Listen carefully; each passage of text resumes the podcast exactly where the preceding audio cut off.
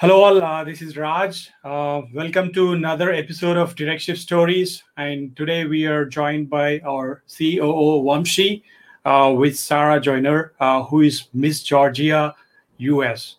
And she's known as the social social worker on Instagram and on social media, quite active. She holds a bachelor's degree um, in social work from New Mexico State University and a master of social work from Texas State University. So, in fact, uh, this would be one of the interesting stories where uh, you would see uh, that any woman would love to accomplish their personal goals and professional goals. So, over to you, Wamshi. Thank you. Thank you, Raj. Uh, thanks again uh, for making this happen, Raj, all the time. Uh, I know how hard you're working the back end, so thank you for that. Sarah, welcome. it's our privilege to have you on our stage today. Um, so for all the audience out there uh, that are listening to this show and for many more that would potentially be playing this later um, you know it's our pleasure and privilege to have sarah joyner join us today. Uh, you know like raj said uh, she's a licensed um, social worker bachelor's and master's in social work. Um, uh, and you know she is pretty accomplished personally and professionally. She was uh, miss georgia. And as you all know you know you know winning uh, on a stage like that requires somebody to be a complete person um, and um, you know, Sarah did a lot of work um, on humanitarian grounds, um, you know, working with refugees from across the country so that they can settle down uh, personally, professionally, academically in the country. Um, and as you all know, uh, that requires uh, so much, you know, human touch. You know, requires people to hold the other person's hand and take them and help them through the journey. And Sarah, we believe, is an expert in that and today it's our joy to present to you all the story of Sarah. Uh, and you know, we would love to hear from her on um, you know her journey, um, her ob- obstacles, and how she passed all of those. Um, and um, you know what her um, observations and advices are uh, to all uh, out there. Plus, especially in the space of mental health, uh, her views, opinions, and recommendations on what needs to change. That's what we want to bring out today. Um, and without much further ado, uh, here I'm presenting to you all Sarah Joyner. Sarah, I know I may not have done full justice to um, your profile, uh, but please, please, um, you know, tell our audience and everybody out there a little more about yourself. Um, you know, where you started, what got you here, and what your ambitions are.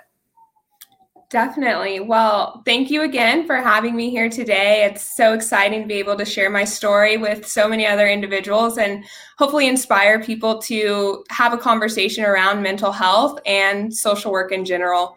I think that you touched on most things uh, about me, but I didn't know I wanted to be a social worker until about halfway through my undergrad degree. I actually started out as a biomed uh, undergrad and decided after I kind of did some internships that maybe uh, going to medical school was or med school wasn't for me.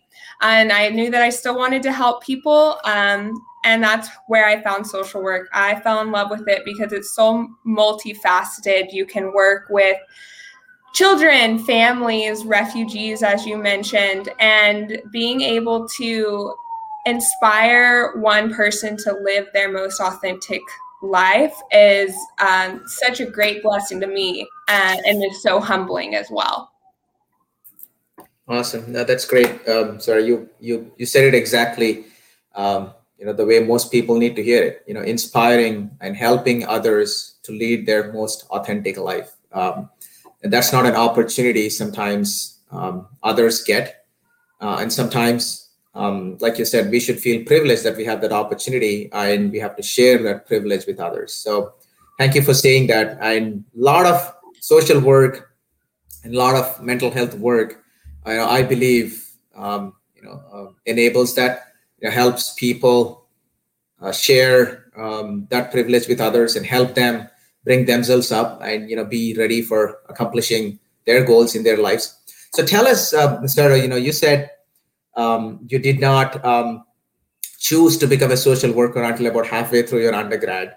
So, uh, did something trigger those thoughts? Did something inspire you? Did you see something that you said, um, um "This is it. This is what we I, I have to take up"? Well, I definitely would attribute my parents um, to kind of shaping my worldview, I guess. Um, growing up, my parents were always ones that would give their shirts off their back to help somebody else. And we had several of my friends and my brother's friends who came and lived with us, some for extended amount of time, some for short period of times, but uh, just to make sure that we helped them get to where they needed to be. And I think you know, my parents have always put me in a position um, to believe in myself and to trust my intuition. And so when I came to them and explained to them that being a doctor was not uh, what I felt I was called to do, I think they were first unsure because they didn't really know if I had a plan. But then when I shared with them my plan, they were 100% supportive and they are still supportive today.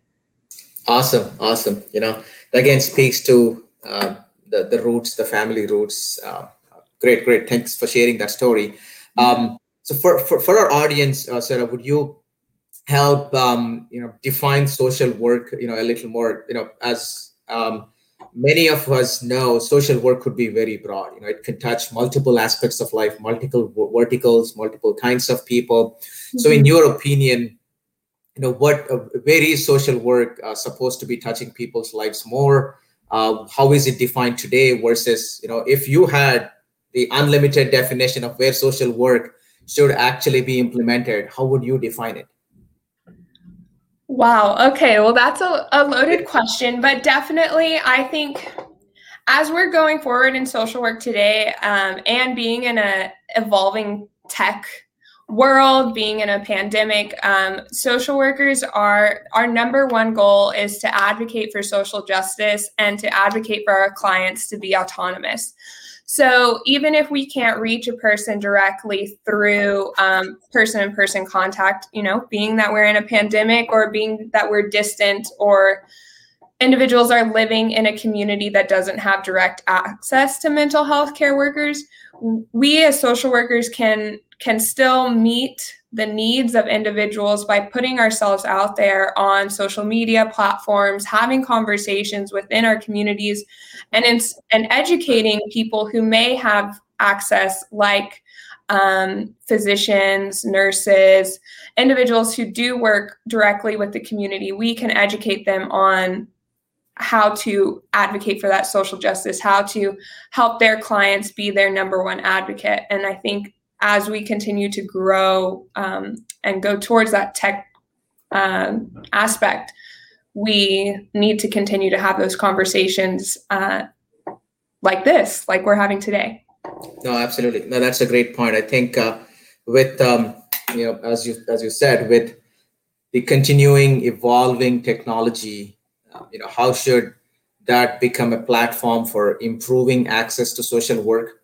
Um, how could uh, um, events like the pandemic, etc., which have the mm-hmm. potential to devastate existing infrastructure, how can technology help?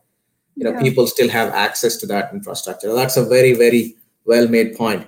Now, mm-hmm. we all know, you know, you are a big social influencer as well. In fact, for all the audience out there, um, you know, uh, as you can see on the screen, Sarah Joyner is the social social worker.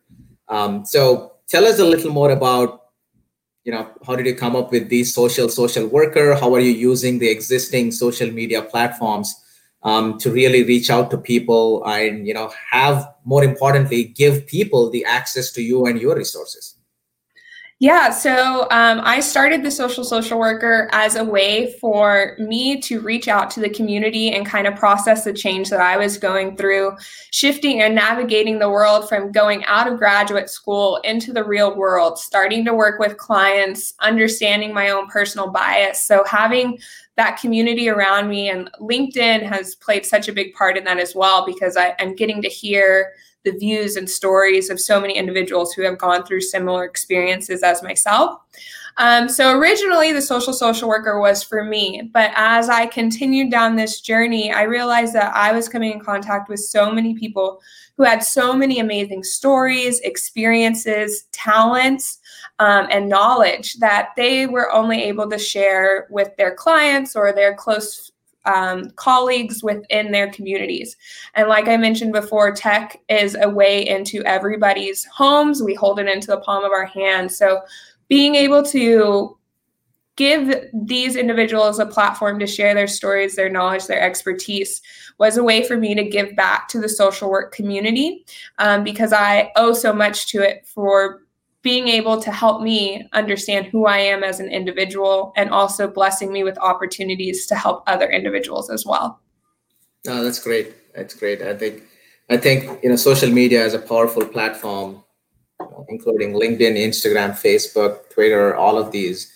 Um, you know, you said you said it, you touched upon it. It's it could be very powerful in expanding our access. Um, yeah. Now, it, yeah, uh, you know, our company we help clinicians, um, could be nurses, techs, physicians, physician assistants, nurse practitioners, mm-hmm. etc., connect directly with potential employers who have staffing gaps or who have positions open. We connect them directly, help them um, uh, kind of get staffed, find job opportunities, etc.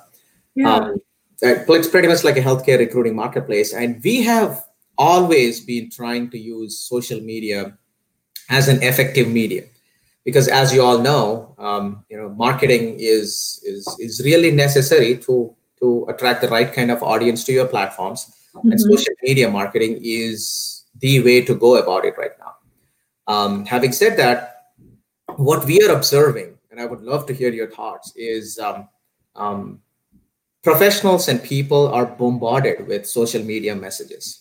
Mm-hmm. social media content. Um, you know, especially even general public um, you know, we were talking uh, to, to a clinical psychologist the other day, um, and he mentioned that the act, the op, the choices for mental health may have improved, but still people need to given levers and right tools to make the right choice. You know, who who should they go to?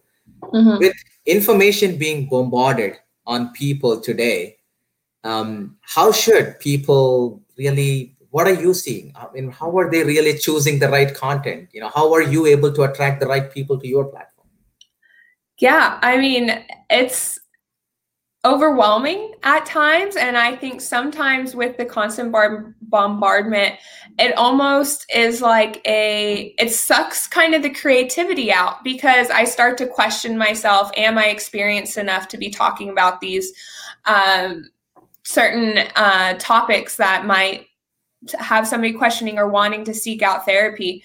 But I I think the best way for anybody to sort through like the constant flow of information on social media is definitely and it is more time consuming but do your research if somebody piques your interest click on their profile look at their linkedin page see if they are qualified um, for the information that they are giving out and if if they seem like they know what they're talking about, send them a message and have them kind of share their experiences with you. Because if at the end of the day, like you said, social media is a giant marketing tool. And if their ultimate purpose is to help an individual, they won't be um, guarded and sharing with who they are to make sure that you're receiving the proper care and treatment. So definitely do your research and take things, obviously, if it is helping you that's great. But take the constant bombardment of information that you're seeing with a grain of salt, knowing that a ton of editing has gone into this, know that a ton of social media is a highlight reel. So know that if you are going to interact with somebody who shares um, information, just do a quick background search. Like I said, social media is the best way to get to know someone. And if they're willing to share their lives on social media, they should be able to share their um, qualifications and expertise with potential clients as well. No, that's a great point. I think uh, um, you know having people do a lit, spend a little bit of time and do a little bit of research on the content uh, mm-hmm. definitely helps. Um, and we know you know you do a lot of podcasts yourself. Um, you try to bring you know other mental health workers and clinicians forward to the outer world, um, and potentially have if they go through your podcast, I'm sure that itself is acting as a lot of vetting um, you know that's that's a great platform to be on so uh, please you know everybody that is that is out there please check out um, sarah joyner uh, at uh, the social social me, social worker um, or you know her her website, uh, please take a look at that. I think it's a great platform to be in, uh, and you know, um, great platform to reach out to multiple more people looking for um, getting help from people like you. So I would strongly recommend uh, go to www.sarahjoyner.me uh, and check it out.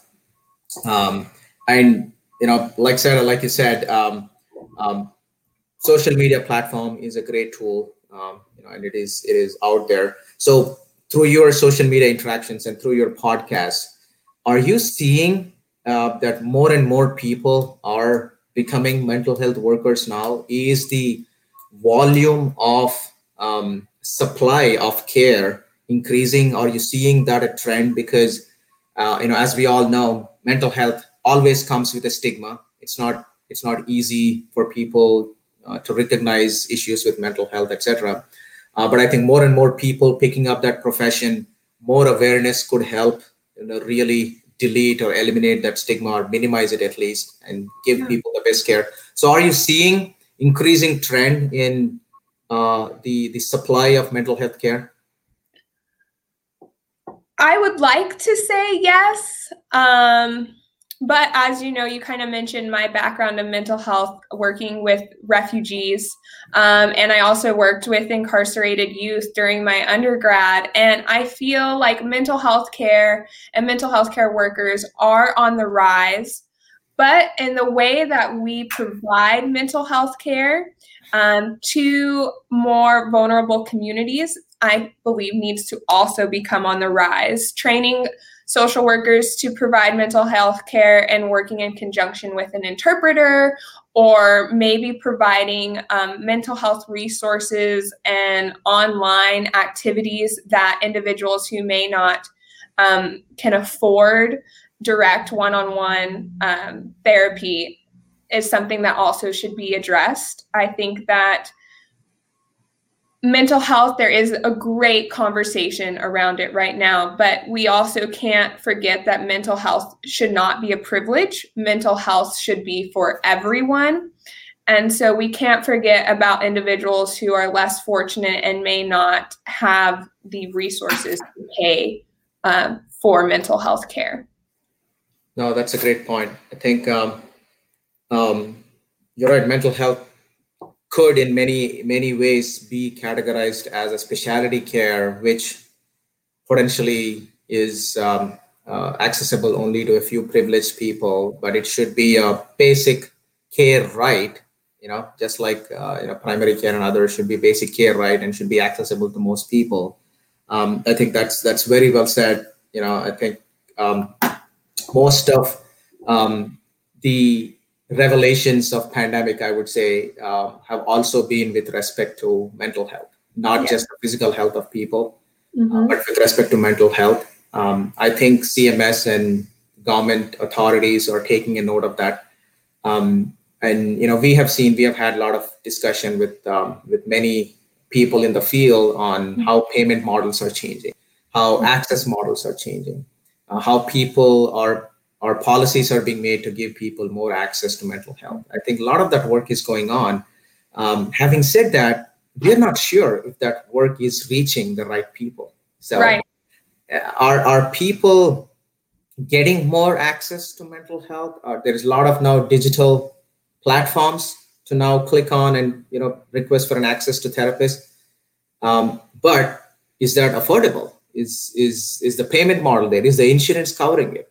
A lot of these discussions still come up. Are you seeing the same thing when you're talking or on your podcast when you're interacting with all of these mental health clinicians? Are the payment models evolving to the extent that it is becoming more and more affordable for people to seek care?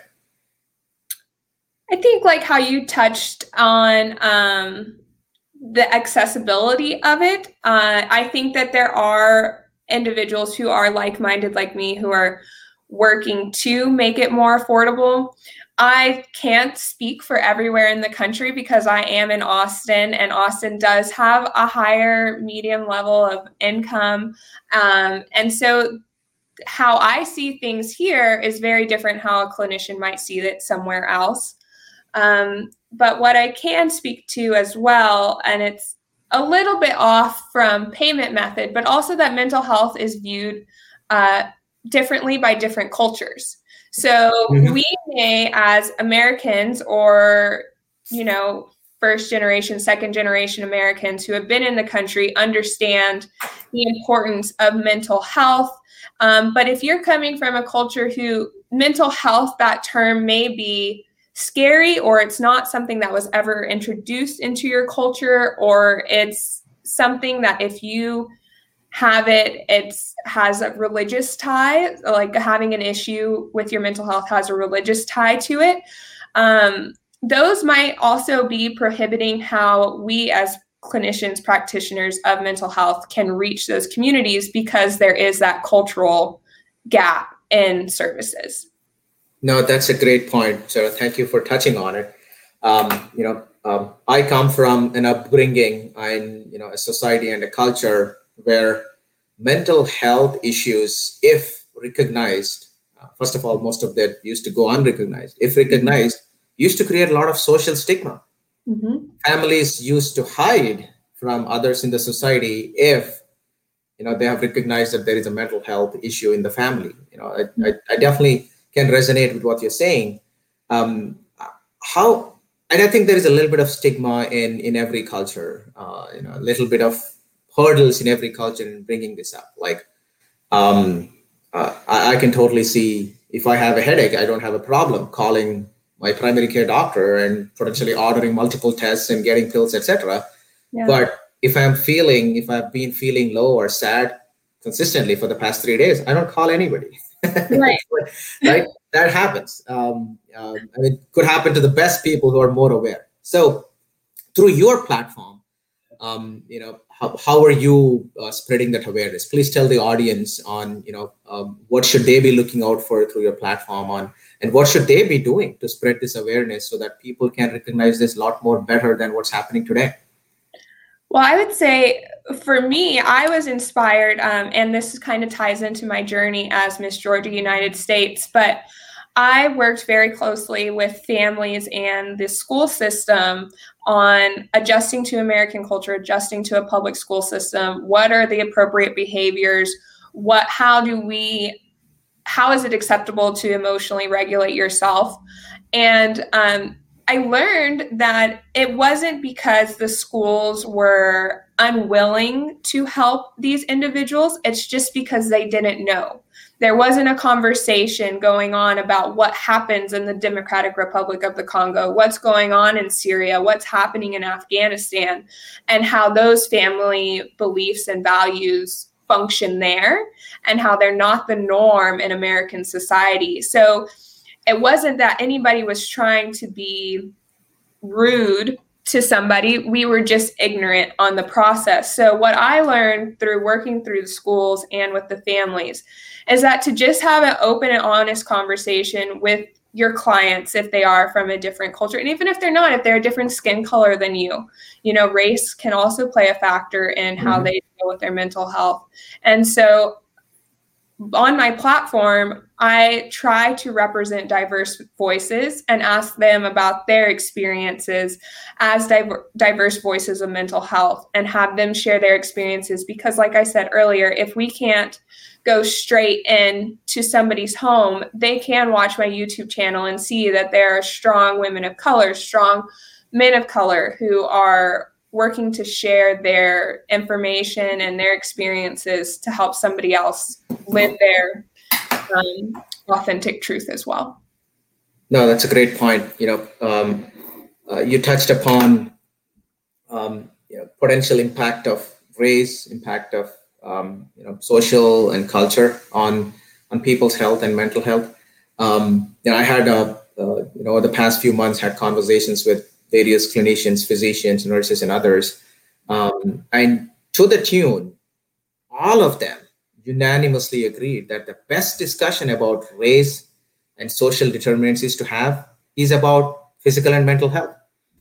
You know, because they would like to see policies and procedures and practice of medicine to really adapt to the racial determinants of health and the social determinants of health to the tune. You know, I wish those people were sitting, um, you know, in the policy committees for sure, because that was a great discussion. and then you know I had more deeper discussions with a few people on what what does that mean, like social determinants of health and mental health, physical and mental health, racial determinants of physical and mental health. Um, I think there is a lot of research and studies going on because not everybody has the same problem. You know, right. problems arise from the deeper roots of their society and their race, uh, mm-hmm. uh, phys- physical as well as mental. So, uh, tell us, you know, uh, your opinion. You know, and we, I would love to chat more about this with you on, um, you know, how do you how do you think, you know, that like race, their racial determinants of health exist there, and how do you think that have to be addressed, um, you know, in a real subtle way? Because again, any discussion about race in today's world could easily be construed the wrong way, even though you have the best intentions. Right. So, well, how do you see this this discussion happening and some potential policies changing? Well, definitely the leaders of um, mental health innovations, physical health innovations, um, definitely make sure that you're checking your own personal bias. You know, is what you're feeling affecting how you're making decisions for other individuals, but also know that one individual's story is not the same for every other individual. I'm a uh, mixed biracial woman. My dad is black, my mom is white. So, although I am categorized as an African American woman in American society, my story is very different than another African American woman. So, my health conditions may be different because of my genetic background versus another African American woman. So, definitely taking each person's story into account what environment are they coming from? What was their upbringing like? Were there addictions in their families? Are they predisposed to other mental health illnesses? Don't just say, oh, this woman is black, so she is more likely to have this, this, and this. Yes, it's good to have that in your textbook, but don't uh, automatically assume. Get to know that person. Take that extra five minutes to get that history because then you'll not only be able to make them feel like they are a individual who has authentic feelings, but they will also learn to advocate for themselves instead of feeling like if I show up at this doctor's office, they're just going to assume what's wrong with me and then walk out and feel defeated. No, that's a great point. I think uh, um, you mentioned being sensitive to culture, sensitive to genetics, sensitive to race, and spend that extra five minutes to kind of bring these sensitivities forward and then use that to hypothesize what could potentially be wrong and then treat that. I think that's such a powerful, powerful recommendation. Sarah, I would like to underscore that for all of our audience and potentially even use that. You know, I might steal that from you. Please, please do. do that Exactly. I think I think you said it right. Um, you know, although I think a lot of a lot of clinicians, I mean, lot of practitioners of medicine and practitioners of mental health, providers of care, uh, would like to do that. Um, there potentially could be barriers, right? You know, to right. what extent could you go? Um, and you know, as as um, a community of clinicians that uh, is measured on productivity, number of patients that you see as payment models directly tied to mm-hmm. number of patients, are there enough um, incentives to go deeper into personalized histories and help them is that's a great topic and i would i would love to you know brainstorm and get your thoughts more on that. Yeah. um, so thanks for touching on that. I think you know our audience and everybody else is taking note of uh, what it means to provide more personalized care being more culturally sensitive. Absolutely. Um, i would want to come back uh, to one point. Sorry you mentioned that got stuck in my brain. You said you worked with incarcerated youth um, one of my good friends, like probably yesterday or day before yesterday, was uh, was I was talking to, and then she mentioned um, you know, she wants to start some of these potentially not-for-profit business for you know helping people, underserved people with greater access to certain day-to-day life products. Um, and she was mentioning, you know, who does not have access to some of those things is you know mostly incarcerated youth you know both uh, women and men, boys and girls. Um, mm-hmm. really don't have access to that, and then you know, they're forming impressions at that young age. Um, uh, so it got me to thinking. I think yeah, there is a lot of care opportunities, you know, in rehab facilities and in you know um, uh, uh, prison cells, etc., where they are entitled to you know the same care potentially as anybody else. So mm-hmm. tell us more about your experience there. What did you see? What are your observations, and what stories can you share with us? Well, I mean, I think the biggest thing that I took away from it was what I just touched on a few minutes ago was taking that extra 5 minutes to get to know somebody and the background that they came from because understanding an individual's story can make a difference, a huge difference in their future. Uh, because I worked as a social worker at the public defender's office in New Mexico, I worked directly with probation officers, judges, and attorneys. Uh, and so when I was advocating for these young uh, incarcerated individuals, I shared with them their personal history. Maybe mom and dad were in trouble and had also been incarcerated. Maybe there was a history of drugs. Um, I knew several individuals who had extensive amounts of trauma, but it was never documented. It, there was nothing to say what was going on. And those few details that somebody didn't have the time to comb through and figure out made the difference in their case and were they were able to go to rehabilitation facilities they were able to get into military colleges they were given a chance that they otherwise wouldn't have had if somebody didn't sit down and ask them what happened before this point.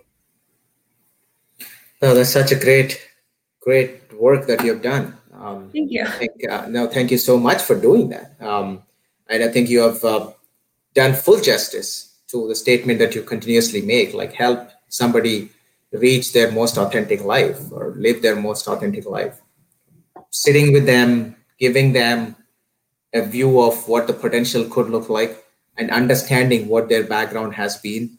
Um, that's such great work. Um, now let me let me ask you, without getting too much into politics or policies, yeah. uh, because I could easily be treading um, careful boundaries here, but I'll still go there. Uh, do you think that work, um, a lot of that work happens today, or should there be more employed social workers by government authorities in order to penetrate social work and mental therapy work into these aspects of governance? 100%. Um, we kind of talked about at the beginning, but social work is so fluid. We see social workers in policy, we see social workers in hospitals, in the criminal justice system, in private practice, and schools. So a social worker can be put in any position and help a government entity, help a private practice flourish because we're taught the cornerstones of our of what we believe in is social justice, advocacy, and the self-autonomy of our clients. So even if a government agency couldn't afford to employ five social workers, I definitely think that having a trained and licensed social worker go in to a government agency and just do like a week long training on how do we how can we get information in a timely manner? How can we make uh, unbiased opinions? If we do have a biased opinion how do we talk to our supervisors about that? And i think like you said not getting too political that social workers for a very long time have been undervalued and that's been a blessing and a curse.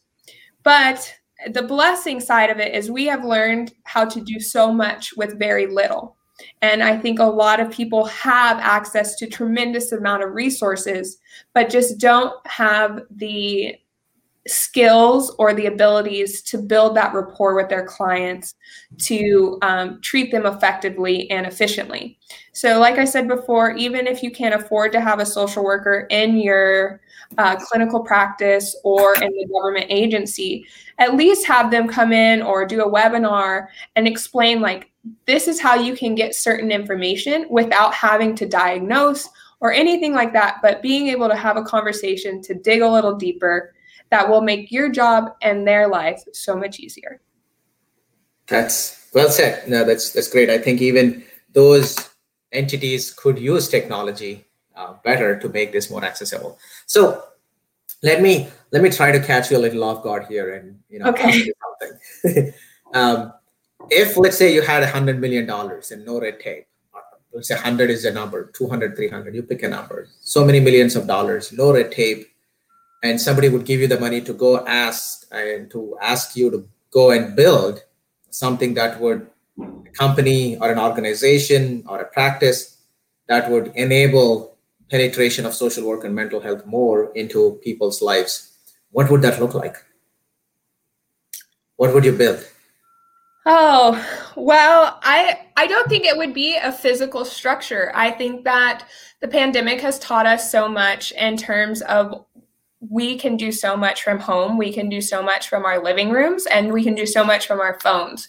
So I would definitely invest a lot of that money into um, some type of educational app or um, learning program that gives access to individuals to to talk about what I addressed earlier of how can you get to know a client in a few simple steps? How can you become more culturally aware? What are some steps that you can take to build rapport with community leaders who might not be government officials, but more like religious leaders in the community? Or if it is a community that has a lot of gangs, how can you create a dialogue with the quote unquote gang leaders or representatives to be sure that everybody is being served in a respectful and culturally competent manner.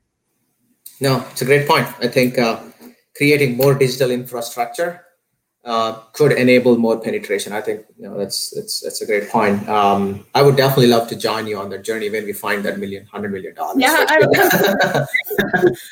definitely. You know, I think you're listening you know invest. yeah exactly exactly you know you're going to send this um, uh, podcast recording to a few investors um, um, so uh, going back um, you know sorry you have um, uh, the you you won on a big stage you were miss georgia um, you know and um, you know at that um, at that stage of your life um, winning as a comprehensive individual on such a big stage what did it take for you to prepare for it for you to you know bring the resilience that you were able to bring to the stage or the strength? What did it take to prepare for um, you know such an event and such a competition yeah i mean i would love to say that it was this fairy tale story and i just woke up and i said i'm going to be miss georgia and they found me. But no it was years and years and years of no's. I started competing when i was 17 years old and i did win my first pageant. It was a local pageant but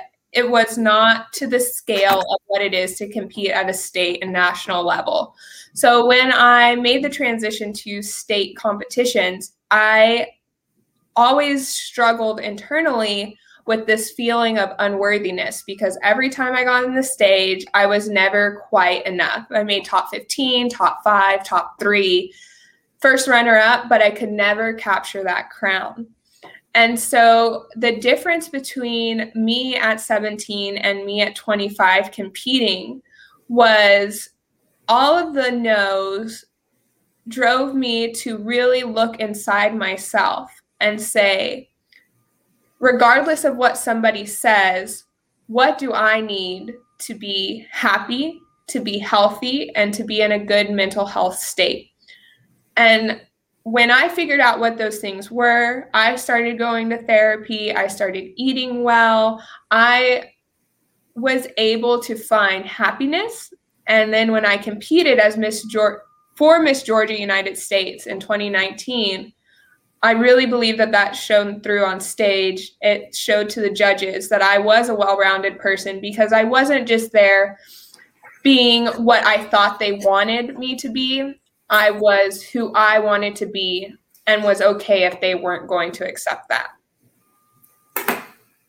That's great. Oh my God. That, oh, thank you.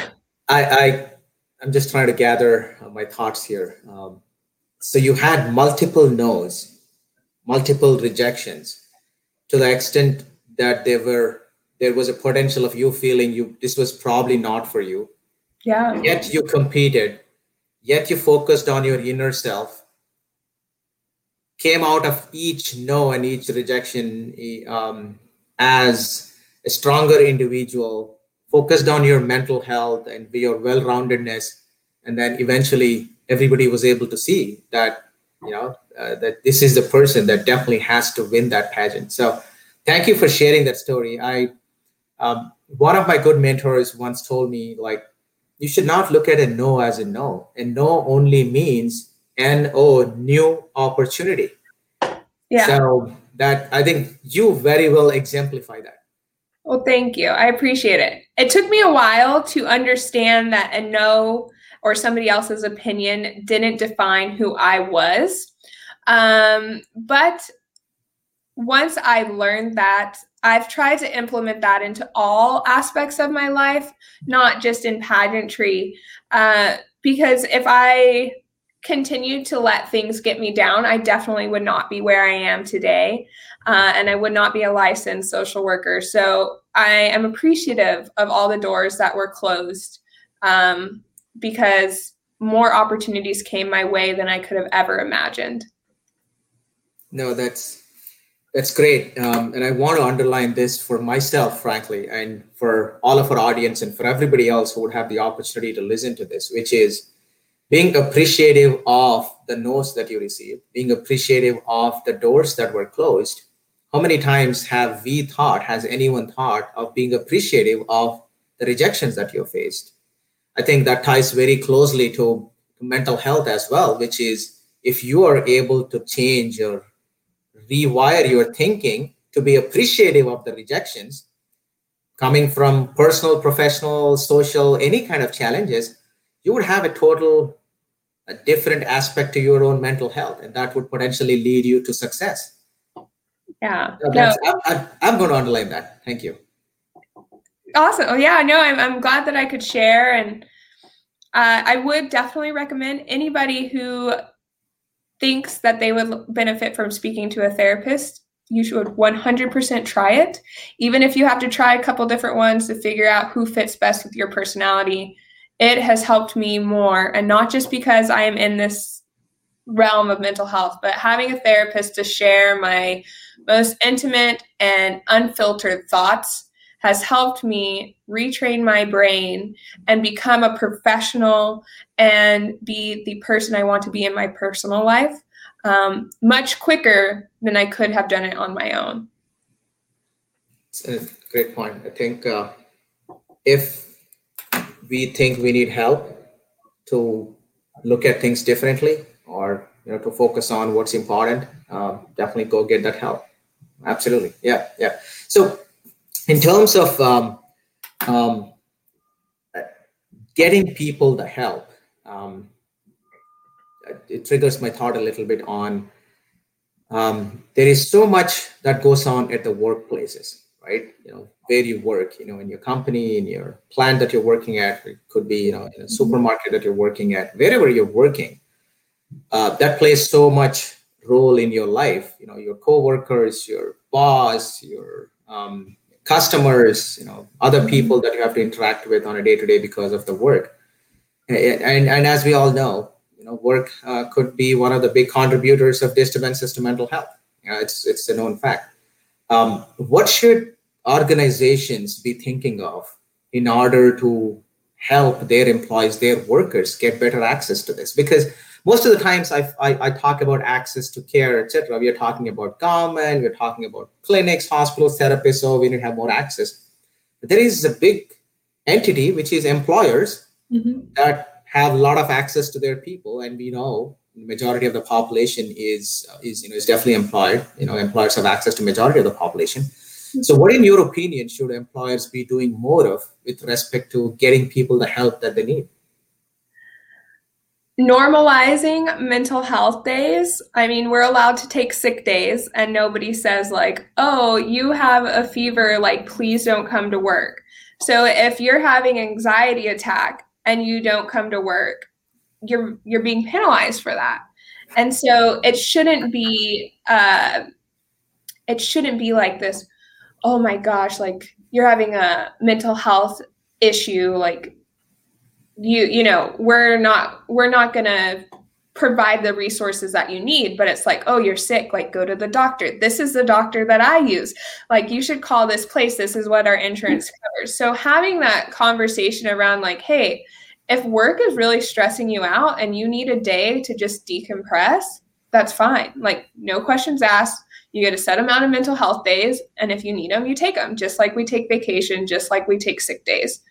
Um, I think too, and like I've kind of talked before, is if you can't afford to have a social worker on staff that individuals can come and talk to, have a social worker come in and teach uh, calming techniques, teach breathing techniques, or just teach um, your administrators how they can become more approachable by their employees, how you can make your environment a safe place, um, and just learn some tools to empower your employees to empower themselves. Another great point. Um, you know, I've, I've always like majorly worked for startups or, or my own companies, but I've also had my own share of working for big employers.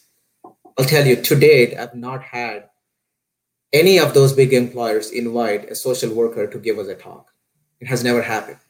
And now I'm appalled as to why that hasn't happened. That should have been such a simple thought for employers to bring in, like you rightly said, to bring in social workers, therapists, or you know other mental health workers, experts to come in and speak with leaders, business leaders, managers, administrators, even employees, you know, to to to create techniques if they don't want to have somebody on site all the time least right. those techniques simple tips could be taught. That that's where we should be spending our 100 million dollars. Yes. I think so. I, that, i'm appalled that ha- that has never happened. You know they've never invited one to come and talk because how is an employee receiving let's say certain feedback or performance scores that the manager has just handed over to that employee? Nobody knows. No. Like what if that is creating a stress yeah. yeah. I think that's that's a great point. And, and there are more stressful environments than others. I think those employers should should make this even more by design. Some environments of work are more stressful. Yeah. Um, you know, there are there are people, for example, I can think of um, you know think of let's say miners or people working out in the fields. They're constantly in the noise. Mm-hmm. They, they don't have calm environments, and suddenly right. when they come out, are they feeling disturbed? Should they be more exposed to some mental health help right? Yeah no definitely. And i you know you and many other people who are watching uh, are very educated individuals but social work is not uh, something that's spoken about a lot. And if you see a social worker on tv uh, usually they're taking away somebody's kids. So I think that if a large company who has never been exposed to a social worker and only seen it through the media may not want me to come in and talk to them because they're like, oh my gosh, if they talk to our employees, they might start taking away their kids.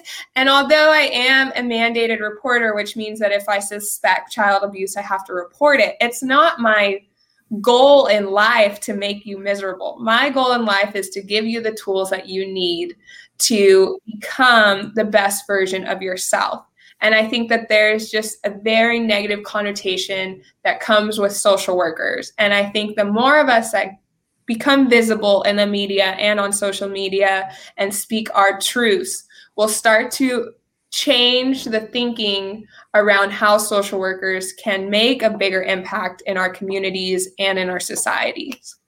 That's such a great point. I think thanks for touching upon that again. I think you defined it um, better again for you know, our audience and people that would potentially have access to this uh, this recording, which is um, how social work is actually a well-rounded work will enable you to live your best life versus having pigeonholed views of oh social work means kids being taken away etc that's not the case you know. Thanks for reminding us of that. Um, and i think there is for everybody out there taking notes from this uh, uh, this discussion there is an opportunity for employers to do more with getting more social work and therapist help to design their own worker management or workforce management techniques yeah and, and give them the access to those things. It's I'm sure it can easily be incorporated into you know, some of their uh, uh, payment models or you know some of the uh, insurance models that they already have. Access to these things should not be that difficult to incorporate if the employers have the will to do that. Right. And it just it just boils down to having conversation. And I always take it back to the conversations that I had with the schools and the families that I helped resettle. Neither one of them understood or knew. And we don't know what we don't know. So if we're not exposed to it, if we're not having conversations about it, we can't get upset at people for not doing something unless they're exposed to it and are learning about it. No, totally. Great point. Yep. Um, last question, uh, Sarah. Although I could do this all day, uh, I'm, I'm, so happy that you know we at Direct Shifts got the opportunity to bring forth your story, uh, and that's that's pretty much our mission. Our mission is to provide clinicians better opportunities to find better jobs, better staffing opportunities, um, and at the same time bring you know clinician and you know, people who provide the care to all of us bring their stories forward. That's pretty much our mission. So and and i i can already feel our mission being fully served today and you know being completely justified today. So once again thank you. Um, but i do have one last question. Um, you know you you you've won a pageant. Uh, you've been a social worker. You did a lot of humanitarian work. You continue to do a lot of podcasts you're a social media influencer um, I, I, may be forgetting a few things, but you are a ton of things that you have accomplished through you know being strong and you know and resilient and all of that. Um, so, what is the best compliment that you have ever received? I think the best compliment that anybody has given me, and I've gotten it a few times um, within the past few months, is that people really appreciate my warmth I never thought of my of myself as a warm person, um, but the more that people bring it to my attention, the more I want to be intentional with my warmth. And so when I do interact with individuals, I want to make sure that they feel like I'm a trusted person that they can share their truths with. Um, and also that they can walk away knowing that they don't have to to carry their burdens on their own anymore. And knowing that they have somebody who will listen to them and help them find the tools that they need to to continue to live their lives and get on a track that makes them feel their most authentic selves. Totally. That's i think a very well justified compliment i can feel that today um, i can uh, totally um, feel the, the warmth the trust um, and the credibility that you bring immediately to any stage that you're on. Um, again, I'm, I'm sure that is backed up by years and years worth of hard work and experiences um, and expertise. Um, so definitely thank you for sharing that with me. To all the audience out there that are listening to this live, watching this live, and potentially will see this later on, please check uh, at Instagram, the social social worker, and www.sarahjoyner.me. Um, and I would strongly recommend, um, you know, taking some notes from this on some important points and recommendations that Sarah gave about, um, you know, mental health awareness and how um, helping others reach their full potential of life, live their authentic life is such an important aspect of mental health and how mental health needs to be recognized as a primary right versus a privilege uh, I think there are a lot of such key takeaways. Sarah, thank you for sharing that. Um, again, it's a privilege for us to have you on our stage today. Any final thoughts, comments that you want to share with our audience? All I ask is that anybody who is watching, whether you are a clinician or a potential client yourself of um, one of these clinicians, is advocate for yourself. Know that there is nothing wrong with saying what you need and what you feel. You're an expert of your own story, you're an expert of what's going on and how you feel. So be sure that you are open and transparent with anybody who is providing you health care, providing you mental health care, because only you know yourself the best. And by empowering yourself to be an advocate for yourself, you are an ins- going to be an inspiration for so many others to come. Thank you so much, Sarah, for that. thank you again for being a part of uh, you know our little journey here and our platform. Um, Raj, over to you. Raj, you're on mute. Okay. Thank you, Vamshi. Thank you, Sarah. I enjoyed every minute of the entire conversation. Uh, uh, Sarah, I have one last question, just the fun part again. Now, if okay. you're not recording your podcast, if you are uh, doing something which you love, which is again cooking, I also read in your bio you spoil your cat Remy. Yes. is Remy around? How do you do that? Well, Remy is uh, sleeping on okay. the sofa in front of me. Um, so she's hanging out. Um, but we are big foodies in this house. So anytime we eat, obviously we have to give Remy some treats. Uh, so she's always eating treats and um, lots of pets and lots of love. Um, she's our fur baby, so we have to we have to give her a lot of love and attention. Thank you so much. So uh, for all the listeners out there, make sure you enjoy your time with uh, whatever Sarah has mentioned uh, throughout her journey, right from being 17 year old to 25 year old to impacting millions of lives over there in the society on social media. So make sure if you're watching the replay, uh, like, comment, share, and also visit the social media handles of uh, Sarah. And uh, if you have any questions, again, feel free to get in touch with her on LinkedIn. And uh, thank you so much, Sarah. I've got too many no's on social media before you accepted this particular uh, podcast interview. Again, a huge thank you. I can go on and on, but um, in the uh, interest of time, again, we'll stay in touch. We'll wait to hear lots of your podcasts. And thank you so much uh, for all the listeners out there who is uh, listening to this on Google Podcasts or Apple Podcasts. Please do share it. And we'll see you with the next episode of Direct Shift Stories. Thank you all. Thank you.